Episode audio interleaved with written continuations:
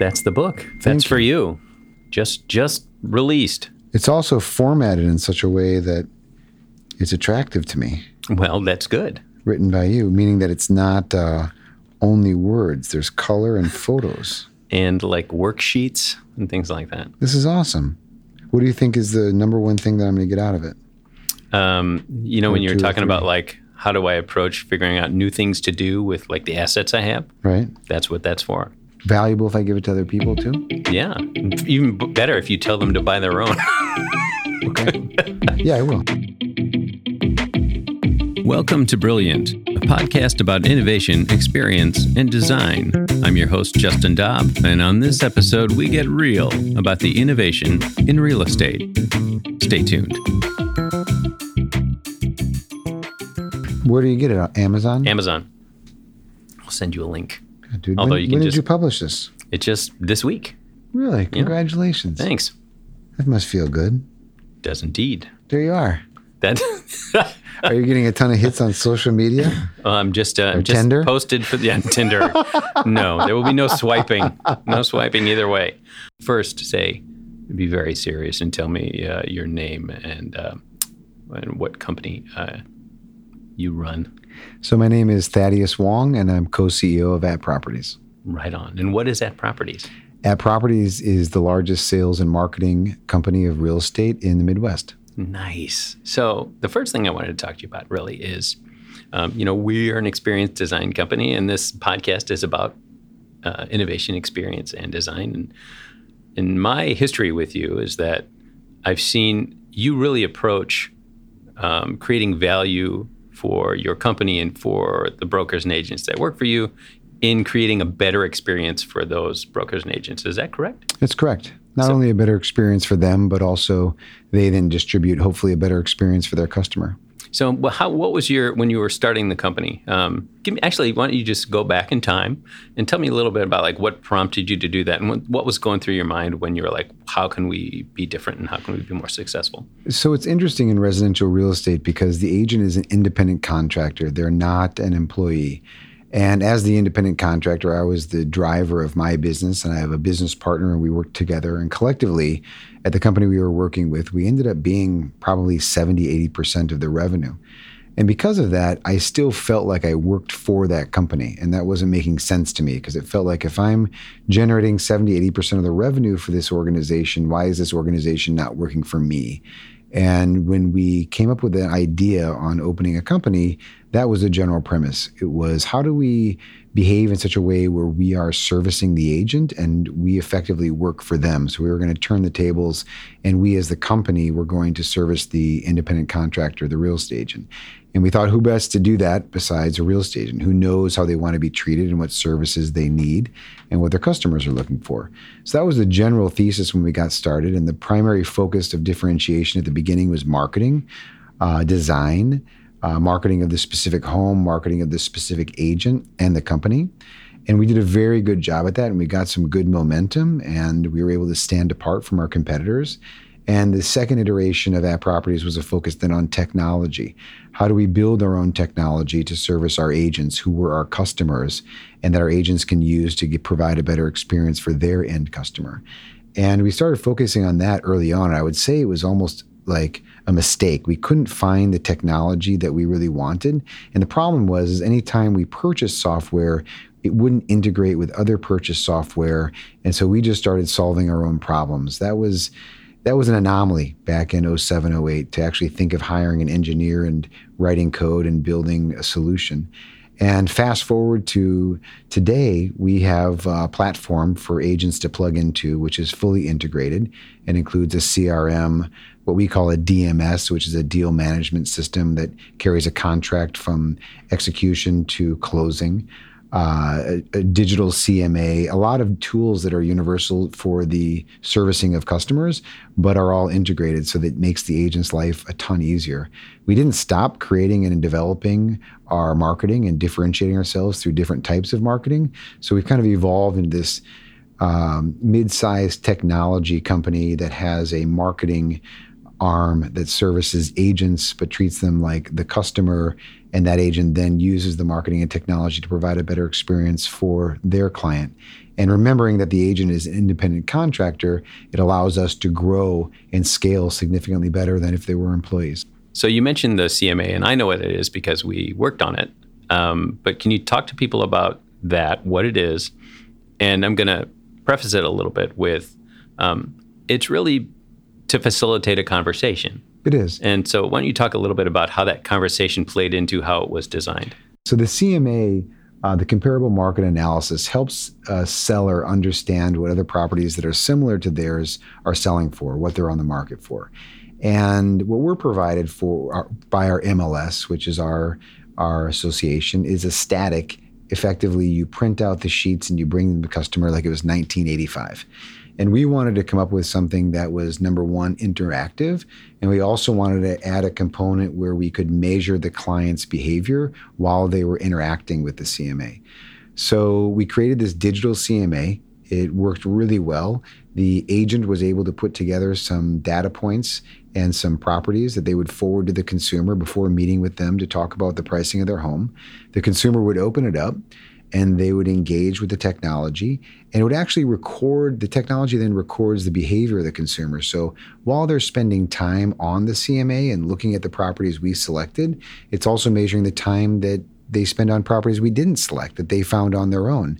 So by the time the agent gets to the home to meet directly with the client, they've got this great piece of information where they know the client is interested in looking at different properties to understand the value of their home. But more importantly, they they know which properties they spent the most time looking at to help relate to the customer more and be able to answer that customer's experience without having to ask them all the questions to get that information. So it is a huge differentiator because our agents go in with something digital and they also have the ability to print it out if their customer is looking for that. But all of their competitors are using either a static printed out version of a CMA or an inferior quality digital CMA that doesn't do any consumer recording whatsoever and doesn't give any benefit back to the agent. So you've spent a lot of not just hard earned cash, but time really addressing kind of the agent's needs in these tools. What are those conversations like when you have agents who have maybe been working at a different for a different brokerage or at least with a different brokerage and then they come over and they see these experiences? What are their reactions like? It's interesting. You know, there's a lot of fear because adoption, a lot of these tools are out there. And so if the agent themselves were wanting to provide a better experience for their customer and the company wasn't providing it, they themselves would have gone out and found ways to improve the product or service that they were giving their customer. So, in a lot of ways, there's an enormous amount of appreciation. We have a fabulous training and education department, so we make it really easy for them to learn. There is some fear, though, because a lot of these agents haven't used technology as a solution for their customer or for their own organization. So when we offer it to them, they're happy. Uh, once they get over that fear, we give them very, very good training. And they see the results of what it feels like to be able to offer a better product to your client. And that always feels good. When you're a service provider, anytime you can provide better service to your customer, yes, the customer feels good, but you also feel good because you're you feel more authentic in the fact that you're providing something better. And that's the competitive side of it is how can I be better than the others that are providing the same service or similar service? So, without revealing any kind of future enhancements that you're going to build, where do you see this technology going in the next five or 10 years? So, I think even closer than that, I think that real estate agents in general need to begin to provide a stronger value proposition. Bottom line, they need to provide more to the consumer. Why? Because the consumer is seeing alternative ways to sell their home for a lower cost. Now, there are some consequences in, into choosing those, but they are still valid market choices. So, in order to compete against that, which is effectively just commission suppression, our agents are going to have to offer more services and more tools to the consumer so the consumer can value what they're paying. So, one of the things we're focusing on is we are focusing on reducing the cost of home ownership. And some might say, well, how do you play a role in that? You could do that by just lowering your commission. That's a transaction. The cost of home ownership really revolves around, of course, mortgage, interest rates, et cetera. Also, insurance. We have a partner that helps provide lower insurance quotes. And I've learned a lot about insurance in the last year. And that's a fabulous way to reduce your costs, to tie in your auto, et cetera. And what I learned is that Insurance companies, when they quote a policy, it has a lot to do with their current balance sheet. So a year later, you could get the exact same policy and coverage for significantly less. So we're going to start integrating, lowering, and helping our customers continuously monitor their insurance policies to guarantee that they're paying the least amount in insurance.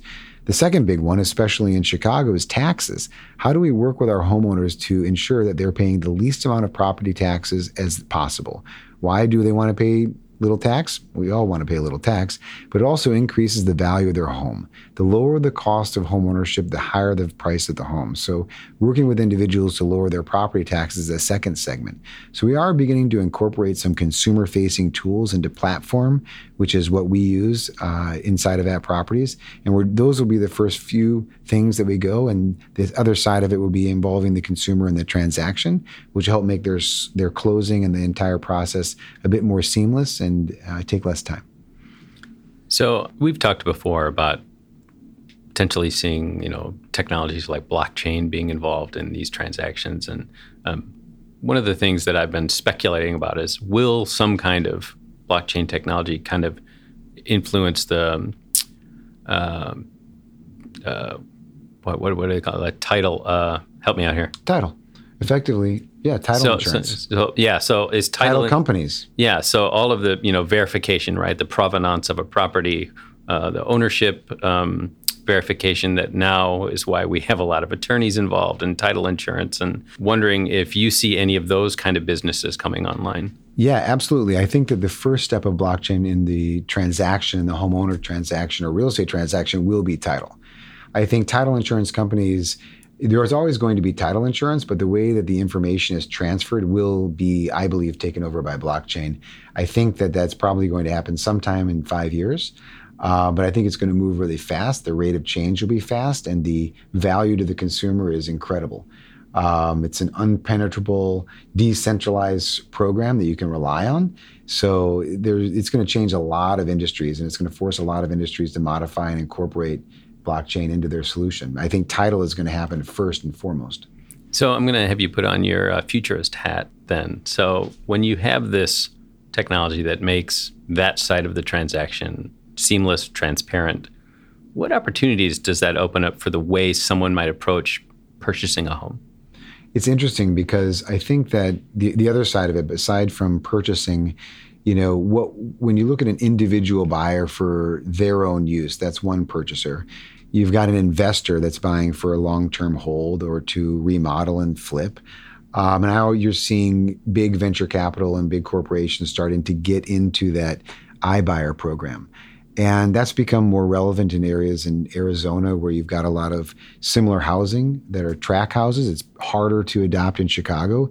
But I do believe in the future that the iBuyer will be a big part of our market because it's going to offer a seller an easy, fast, simple way to put their property under contract. Now, that iBuyer, that buyer needs to have enough margin to fix it up and make a profit when they sell it, especially if it's going to take a lot of time and you have market time and unpredictables that they're they're going to have to be in. So that seller is always going to have to be willing to sell for a little bit less, but there will be a percentage of the population that chooses that and that likes that as a solution.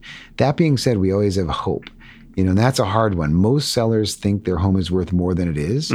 and unless you go out in the open market at a price that's where that is the true market price or higher, you've eliminated all hope of it selling your home for a little bit more than what it might be worth. Because it's really worth what someone's willing to pay. And there are times you put a property out there and you find the perfect time and the perfect person, and you're able to sell that house for more than it's worth. That happens. And I think that'll always happen because maybe this buyer needs this specific house or it spoke to them. Who yeah. knows? But I don't see the iBuyers eliminating the real estate agent, but I see them being a new prospective buyer for the seller and a new opportunity.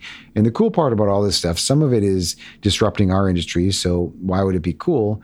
The cool part is that it benefits the consumer. I'm a big believer that anything that benefits the consumer is the right thing because and if you're not working to benefit the consumer you're working against the market and anything you time you work against the market you won't last so talk to me a little bit about how ibuyer works. So I, have got a very basic understanding and that may mean i have no understanding. Mm-hmm. so um, it's basically a giant fund right that is purchasing properties and doing short-term kind of flipping of those properties? Yeah it's a fund. It's zillow is an ibuyer now.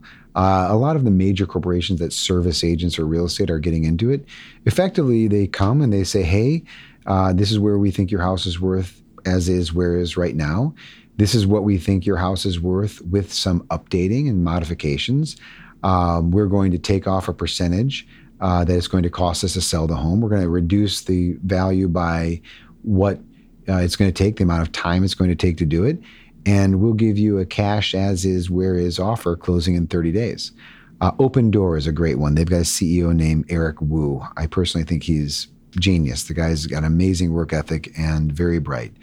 Um, now, all of these these are still today a fraction of the market. Right. Everyone's talking about it. Everyone's so overly hyped about everything, but they are they are having some traction, and it is the beginning. And the rate of change now on things, I think, is so fast. You know, Uberization was maybe I don't know a year, seven months until nobody nobody called taxi anymore. Yeah we're just seeing the rate of change happen so fast that I do think that in a shorter period of time than most people predict, iBuyers will be a solution. And there'll be a few of them. You know, sellers will call Zillow, they'll call Opendoor, uh, they'll call another local. And I will t- still say, though, that it's going to take a long time in the areas where it's tract homes, where all the houses look the same, they're all built at the same time, and it's sort of like one size fits all. They'll be able to get some traction there.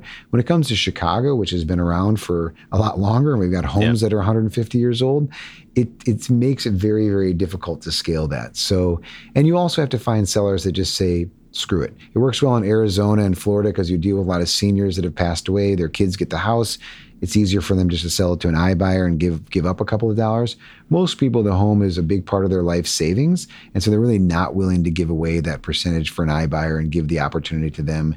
Usually, they're not in that much of a hurry, and they'd rather experience a traditional sale to make sure they're maximizing the sale and maximizing the amount of money in their pocket.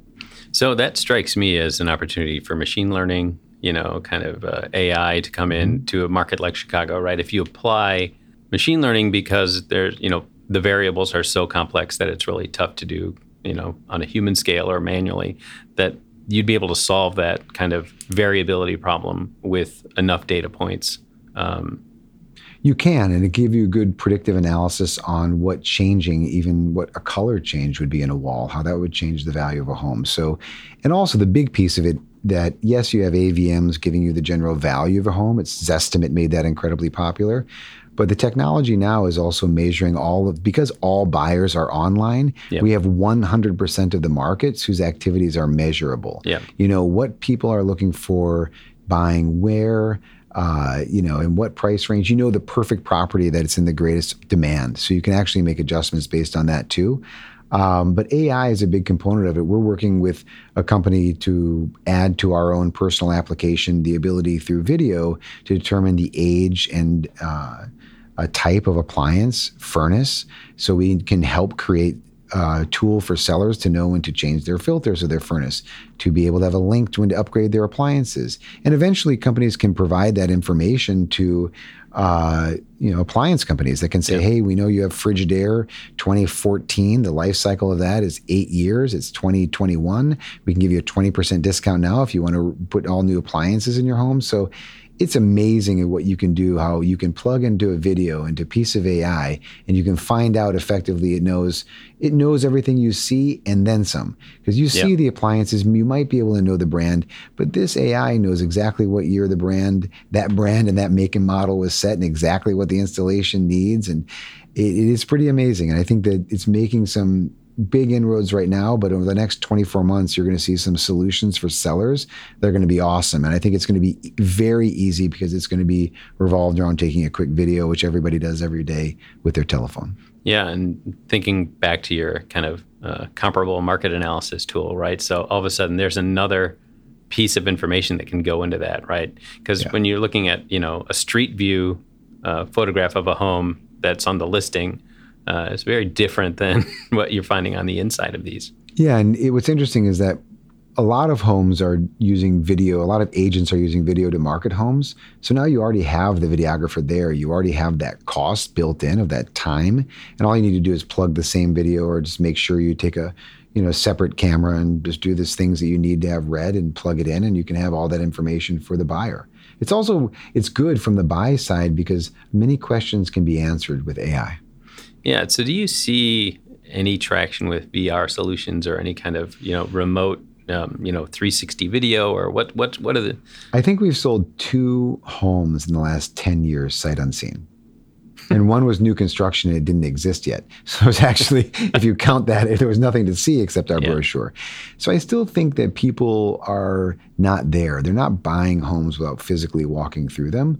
They're also usually in the area when they're buying a home because they're getting to know the neighborhood. So they're not having to deal with like, you know, transferring from another country or another state. And it is such a big purchase that people want to see because it's not just the home. Remember, it's the homes around the home, it's the intersections around the home, it's the parks around the home. So if it was just the home, like a pair of socks, no problem. But because it has everything to do with the neighborhood, the location, other amenities, and what's around there, you know, yes, you can use, you know, you can, you know, follow the Google and take go walk down the block and check things out. But people want to see it, feel it, hear it, smell it, make it feel good if it's going to be their home. They don't want to take that risk. yeah so Part of the process too in Yeah. buying a home. People like that process. Most of the things we're pulling the process out. Okay. In home buying, we've already made it so efficient because nobody's looking at a home that they haven't already spent time on online and they're not already aware of everything down to the crime stats. They still want to feel the doorknob, open the door, understand the sense of entry, the safety, et cetera. so you've seen a lot of change in you know it was 20 years right now Uh, 23. wow amazing 23 as an agent, uh, 19 with that. Yeah. So uh, generations change. How do you see what's desirable in a home shifting with these generations that are coming on? What experiences are they looking for in a home that, say, you know, you or I 20 years ago weren't looking for? Well, 20 years ago, the you know in the 80s, we always bigger the better, right? I mean, it was almost the it was the, the we were the pre-Kardashians. We uh, loved big houses and amenities in the homes, and and these days, when people are looking, yes, there is still a segment of the population that wants that, if they want to show that or they want to enjoy that. But the majority of the population, which is what you're seeing, they're shying away from those big giant homes Yeah. that come with big giant landscaping bills and maintenance bills and you know when you needs remodeling an enormous house to remodel it's not gone down to the small house where you have the tree house with a little room although there's a small people percentage of people that like that but it's really gotten to what you need you Yeah. know and people are now needing less. They're requiring less storage. They're investing their money in different things. I think that there was the day we were investing in brands and there's still a segment of the population doing that. But people now are investing in experiences. They're investing in travel. And a big piece of it is they're investing in exercise and healthcare. And as healthcare has gotten more expensive and exercising opportunities have gotten more vibrant people are spending a big percentage of their disposable income on that. So we've seen you know, aside from the million plus multi-million dollar homes, and even those, they were not required to be overly large. They're just required to be refined with an intention to detail. But your really average sale of what a person is looking for, a two-bedroom condo, it is much more efficient and much smaller, uh, less storage, uh, but cl- proximity to public transportation. Need for parking has gone down dramatically. That's going to be a big shift. You know, we have all these condo buildings that have one or two parking spaces per unit. You know, that's completely and totally unnecessary. And theoretically, if you want less congestion, build less parking. Fair enough. Yeah. So do you, you know, there's been a lot of speculation that, you know, or even speculation, a lot of reporting that millennials don't buy houses. That that you're you're getting to a lot of, of their life experience that that you're talking about how they're looking for homes. Do you find that to be the case that they are not buying houses or they're buying at a different clip or they just want different types of properties? here's what's funny is that the pendulum has swung. It used to be that renting was less expensive than owning, right? So you would kind of rent if you couldn't afford to own a home. Okay. Now renting is more expensive than owning. Okay. And it, that, which is really interesting because with owning, you get larger space, you own the space, you can make modifications. It does come with some cost, but you are using it as an investment vehicle by paying down a loan. So over mm-hmm. the course of five years, 10 years, 15 years, 20 years, you actually have a saving vehicle as long as we have a growing economy. So I think that's gradually changing right now as rentals have gotten so expensive. I think there are a group of people that are like, bag it. I had a terrible experience in 2008. I'm terrified. Or I saw my parents have to almost go through bankruptcy because of their devaluation of their home. I'm not getting into it, but that'll change. I mean, think about it. Our memory is very short term when it comes to you know, we remember the the the tech boom or the tech bust of yeah. 2000. We were talking earlier about how we reevaluated companies in 2001s, which ones are irrational and which ones are rational. Well, Enron happened after that. Uh, you know, now we're dealing with WeWork. So yeah. you still we have a very short-term memory when it comes to things that have gone bad. So people are now moving towards buying, but the biggest issue we have, at least in Chicago, is that we don't have uh, is that because people are so paying so much for rentals, you don't have a lot of new construction that is uh, moderately affordable for, at a market level. Because if it's working at a market level for a sale, it works great as a rental. So every tower crane is building an apartment building. Yeah, and thank you for giving me the perfect transition here because uh, I did want to talk about WeWork, and, and and you know I will preface this next conversation with uh, neither of us are experts on on WeWork and their business model, but you obviously have a different perspective and probably a more informed perspective on commercial property leasing than mm-hmm. than I certainly do. Um, it as I watched this whole thing, there were a lot of red flags for me, even before, uh, I should say today, uh, as we're recording this, WeWork has decided they're going to put off their IPO. Uh, and, you know, they're trading it for Chapter 11. They're tra- Somebody just telegraphed their opinion.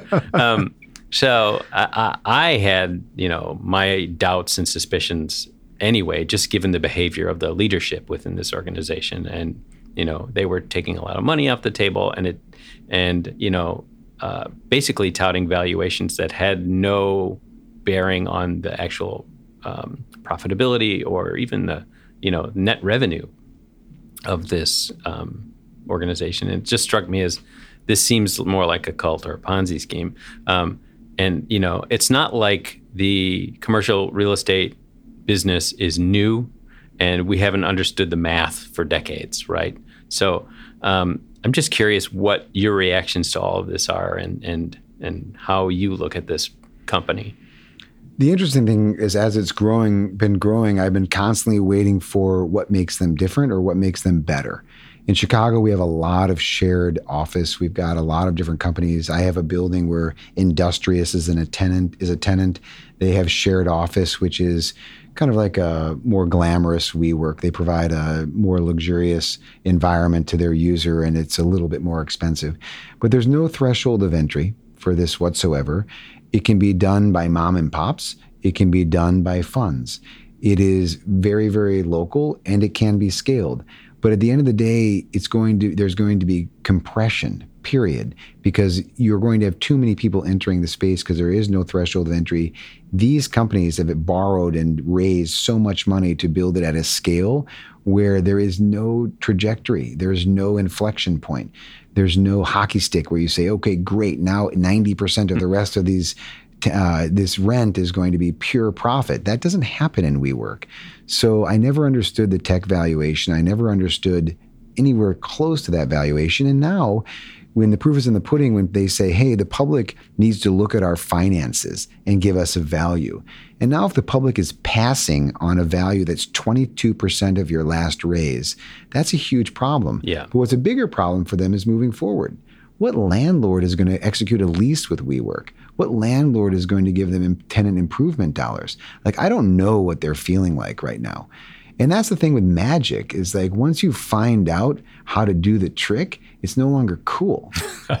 yeah, and they're like wildly levered up, right? Yes. Based on this evaluation that we understand now at least looks at least at the on the face of it to be, you know, wildly overblown. So suddenly now they are they are not 100 200% levered. They're 5 600% levered. Yeah, I don't know. That's why I said I was being facetious, but not really when I said chapter 11, because what is really the solution?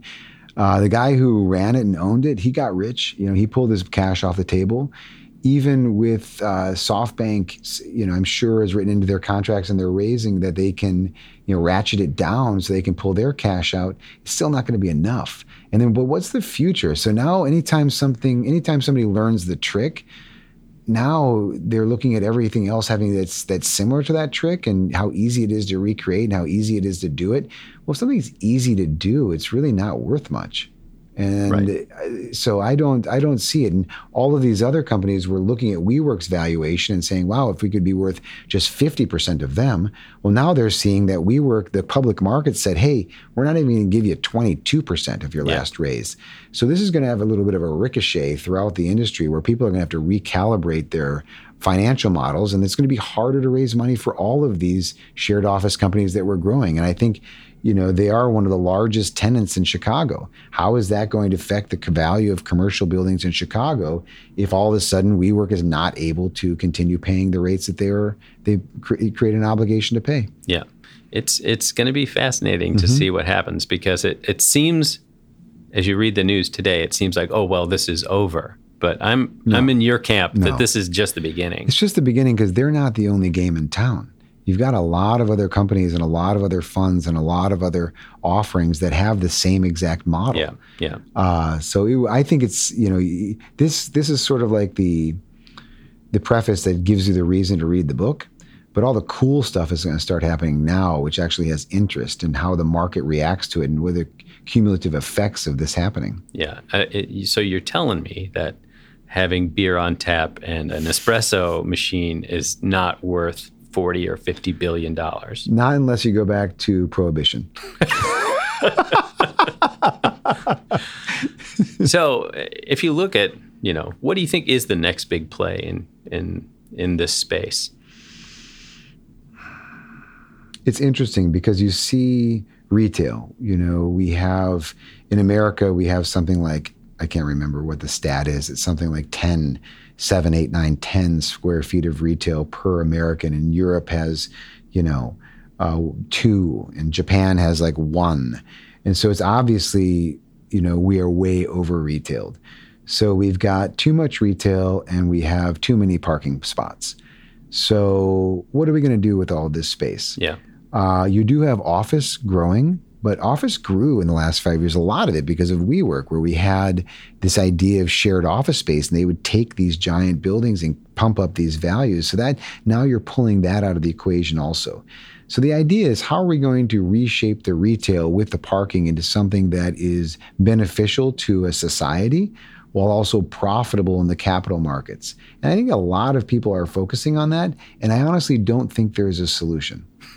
yeah, there's too tough. much retail, there's too much parking, there's too much physical space, which means that for a, lo- a period of time, construction halts outside of specific locations yeah. that uh, that need it.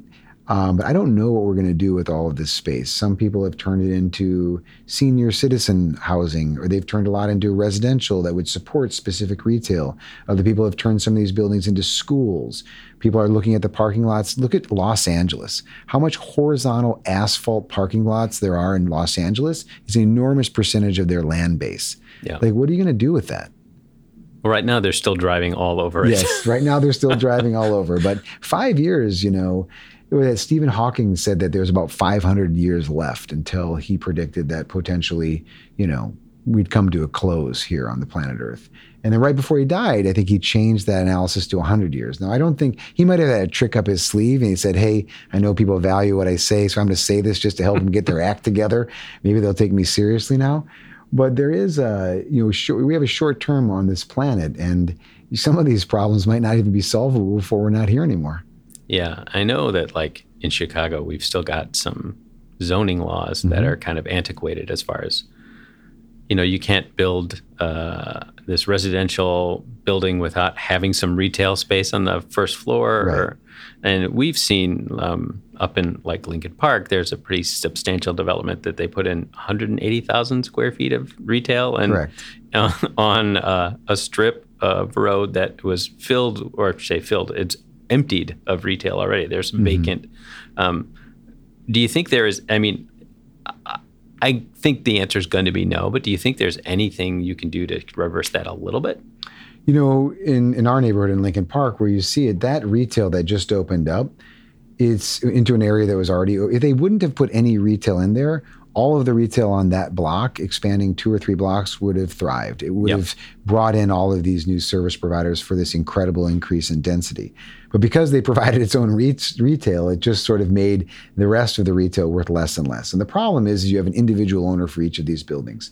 So until there is a politician or a social movement which gives increased density for these neighbors to come together and sell to one large to get one large replacement building, a new building on there, that would be one of the smartest things Chicago can do because it would increase the value of real estate, increase the value of taxes coming in. It would spur construction, so we would now have building bringing people into the city to increase density for uh, the existing retail, that's something that has to happen. In order for that to happen, there has to be a really thoughtful discussion on how we change the zoning. And then after we change the zoning, how we create a mechanism for neighbors to come together to increase the size of their parcel to build bigger bu- buildings. And I don't mean more vertical height. I know areas, I'm not into the verticality in a lot of these historic neighborhoods, but being able to build one building on seven lots is far more cost effective than building seven buildings on seven lots.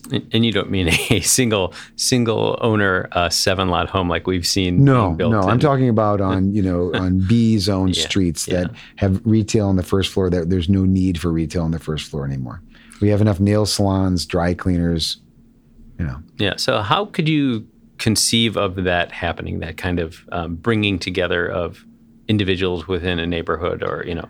I think that it would be very hard, but I think if you had a local politician, perhaps even an alderman who's responsible for all the zoning in a specific neighborhood, come up with a white paper or a solution for the specific blocks that are really, you know, are, are, have blight. They have, you know, maybe in some of these blocks, there's 30% of the retail that's filled. And they create a solution where we have, uh, you know, no parking requirements, uh, smaller. It's called MLA, minimum, minimum land needed for per unit.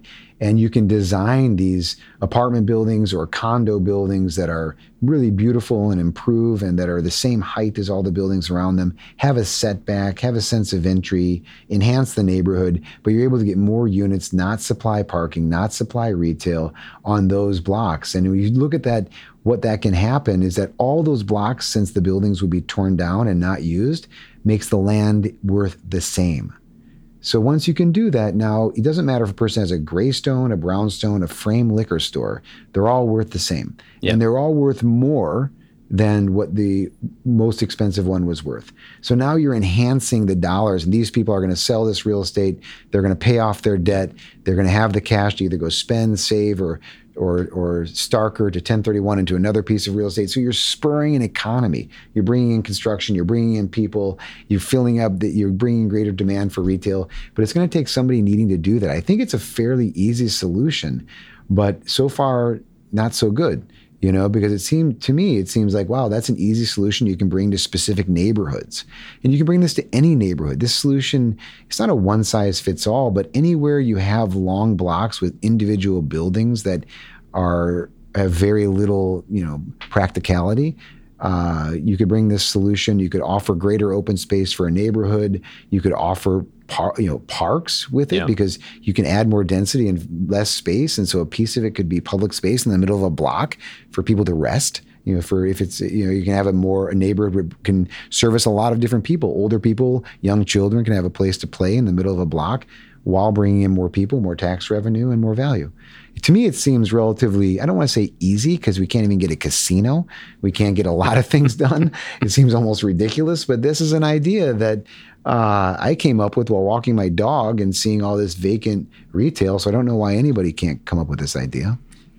So, so I'm just trying to understand exactly the mechanism here. So basically, you create, whether it's a political or a governmental, I should say, governmental organization that allows this pooling but at a guaranteed minimum.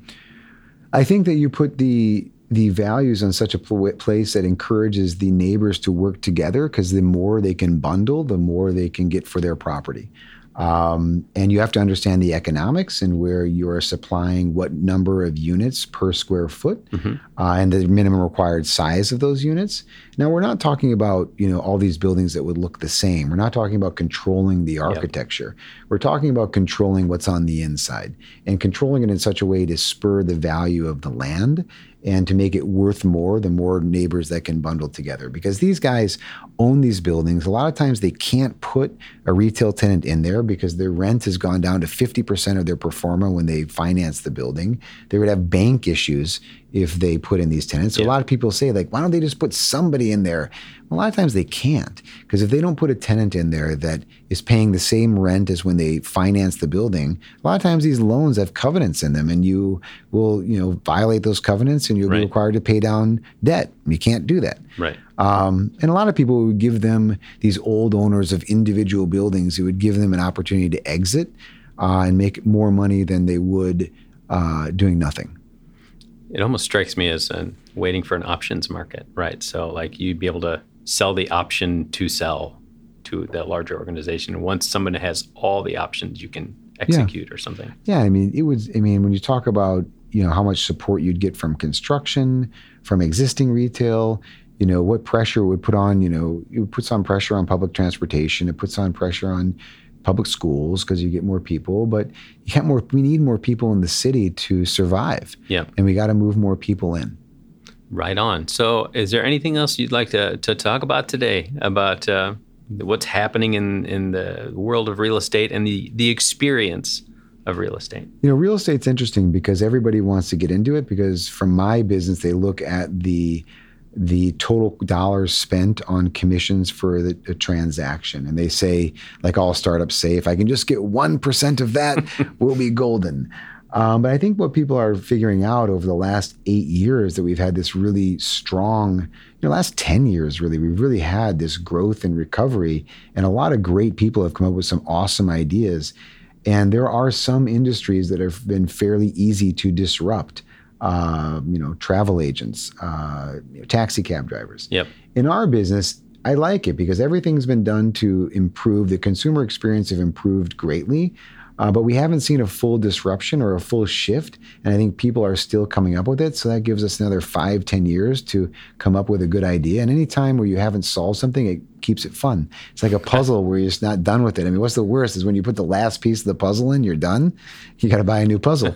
so right now we're probably about half filled, and you know, we're still putting the pieces together. And and there are a lot of there's a lot of interest in our industry right now. So I think we're going to see a lot of good changes and uh, you know a lot of a lot of new ideas. Right on. Well, thank you very much for joining me today, Thaddeus. You're welcome. It's always a pleasure to always see you. Always a pleasure. And um, that is the end of Brilliant for today. Thank you. This has been another episode of Brilliant. If you enjoyed this podcast, subscribe or leave us a review on your podcast app of choice. Brilliant is a production of Magnani, an experience design and strategy firm. To learn more, visit